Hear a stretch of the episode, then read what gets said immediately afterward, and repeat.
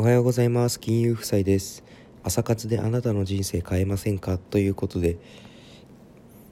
朝活についてですね発信したり、えー、ブログを書いたりしているわけですけれども今日はですね、えー、会社員が早起きするメリットって何っていうテーマでお話ししていきたいと思うんですね、えー、会社員が、まあ、毎日満員電車に揺られ帰って仕事が終わって帰ってきて、えー、疲れている中、えー、スマホをいじったりテレビを見たりして、えー、12時ぐらいに就寝してですねまたうんと寝て次の日の朝満員電車に揺られるとそういう疲れちゃうような毎日を送る会社員がですね早起きするメリットっていうところをお話ししていきたいと思います。えー、まずメリット3つ紹介します。えー会社員が早起きするメリットはですね一日が長くなる。周りから頑張っていると思われる。仕事の成績が上がる。この3つですね、えー、1日が長くなるところなんですけれども、えー、これは物理的に1日が長くなりますね、えー、例えばですね6時起きの人が4時に起きて、えー、読書をしたりまあ朝活をするとですねまあもちろん2時間長くなるわけなんですけれども、えー、その、まあ、2時間そしたら2時間睡眠時間が短くなってしまうじゃないかって思われるんですけれども、えー、睡眠時間はまあ変えなくても2時間長くなるっていうところをお話ししたいなと思います。えー、例えば24時の人が6時に起きてそしたら6時間睡眠ですよね。で、えっ、ー、と私が、うん、じゃあ4時に起きるっていうところで睡眠時間変えないってなると6時間前なので22時ですね、えー、夜の10時には、えー、寝て4時に起きる。これで6時間睡眠ですね。で、えー、そしたら12時までの24時までの2時間何か違うことができるじゃないか。違うこと？違うことじゃないな。何か、えー、2時間あるんだから変わらないじゃないかって思うんですけれども、えー、これはですね夜の10時から12時までの2時間っていうのはですね基本的にテレビを見たりですね、えー、携帯で SNS をダラダラ見たりですね、えー、ゲームをしたりそういう感じでですね自分の身になることっていうのは一ほとんどの方がやってないんじゃないかなと思いますね。私も昔はそうでしたね、えー、お風呂出てから、うん、ずっとスマホのゲームやったりですね、えー、ネットフリックス見たりダラダラザラダラ過ごしてましたね。で、えーと、一方でですね10時4時に起きるっていうことで6時間睡眠とるんだったら10時に寝るというところなんですけどうんとまあ10時には寝ないと6時間睡眠が取れないよってところで話すとうんとまあご飯を食べてお風呂に入って寝る準備をしてっていうと大体会社員って9時ぐらいになっちゃうと思うんですよね。で9時からあと1時間しかないって言って何ができるかっていうと特に何もできないんですよね。まあ、ストレッチをしたりうんと SNS をまあ見るのも見るんですけれどもそういうことやってるとあっという間にもう10時になっちゃうので SNS はもう見ないと。見ないでえー、っと明日の準備をしたりするとあっという間に9時半とかになってああもうベッド行かなきゃって感じになります。で寝るんですけどこの10時に寝るのと12時に寝るの何が違うって言ったらうんと特に何も変わりません。あの自分の成長的な感じで言うと何も変わりません。10時に寝たからといって12時まで寝てる人と何か違うのって言ったら12時まで寝てる人ってただうんと自分の成長につながるようなことは何もやってないですよね。SNS をダラダラ見てしまったりうんとネットフリックスを見たりテレビを見たりしているだけなんですよね。なので10時に寝る人とまあ成長するっていう面では何も変わらないという感じでございますね。でえーと、そうするとどううんと話戻るんですけど1日が長くなるってところでいくと4時に起きて、えー、朝の6時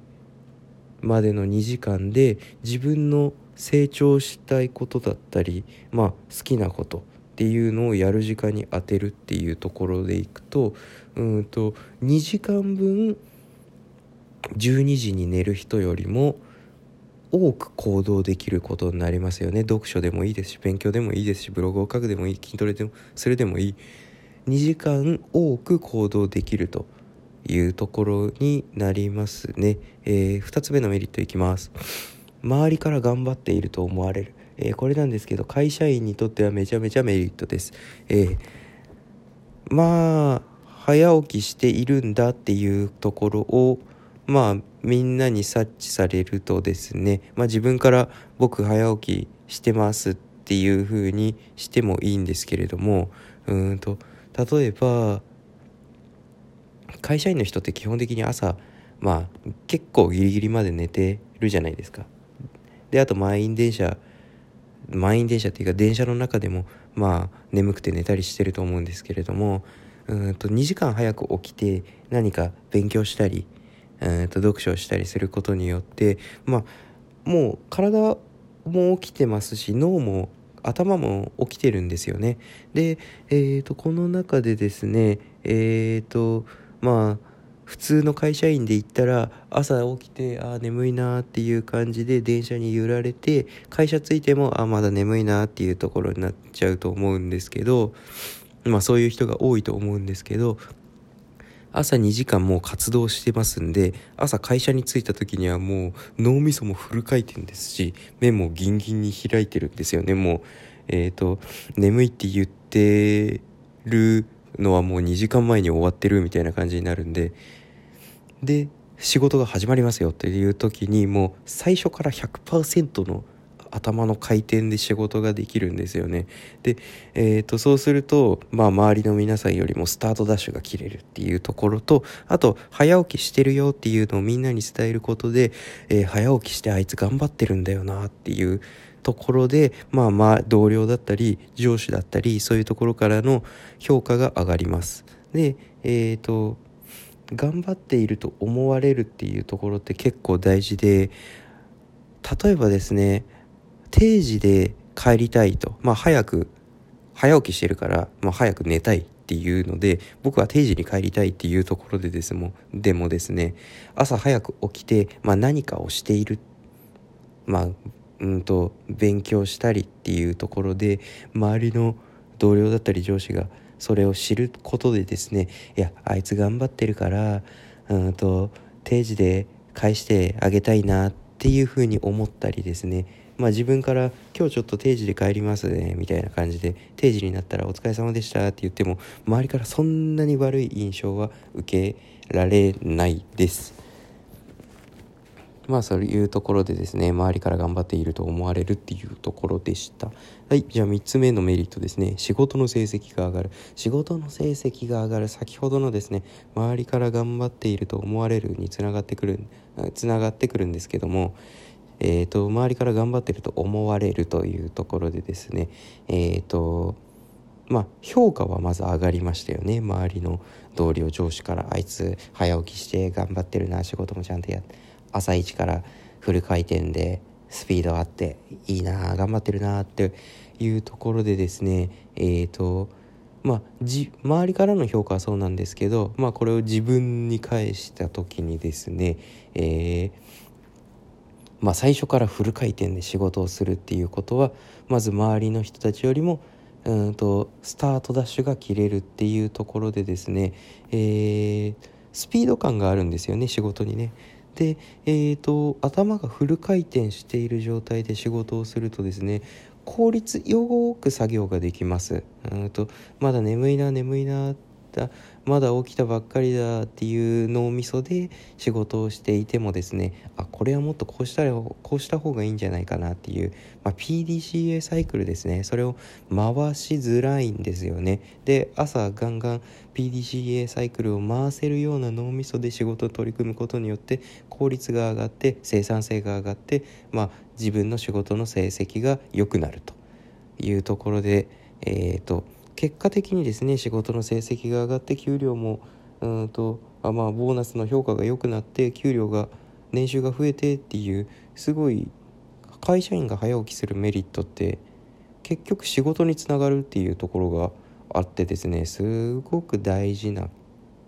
だと思います。はい、ここまで聞いていただいてありがとうございます。今日は会社員が早起きするメリットって何っていうテーマでですね、メリットを3つ紹介しました。1日が長くなる、周りから頑張っていると思われる、仕事の成績が上がる。この3つについてお話しさせてもらいました。じゃあ、えー、とまた今日も電車に揺られて頑張って仕事にしていきたいと思います。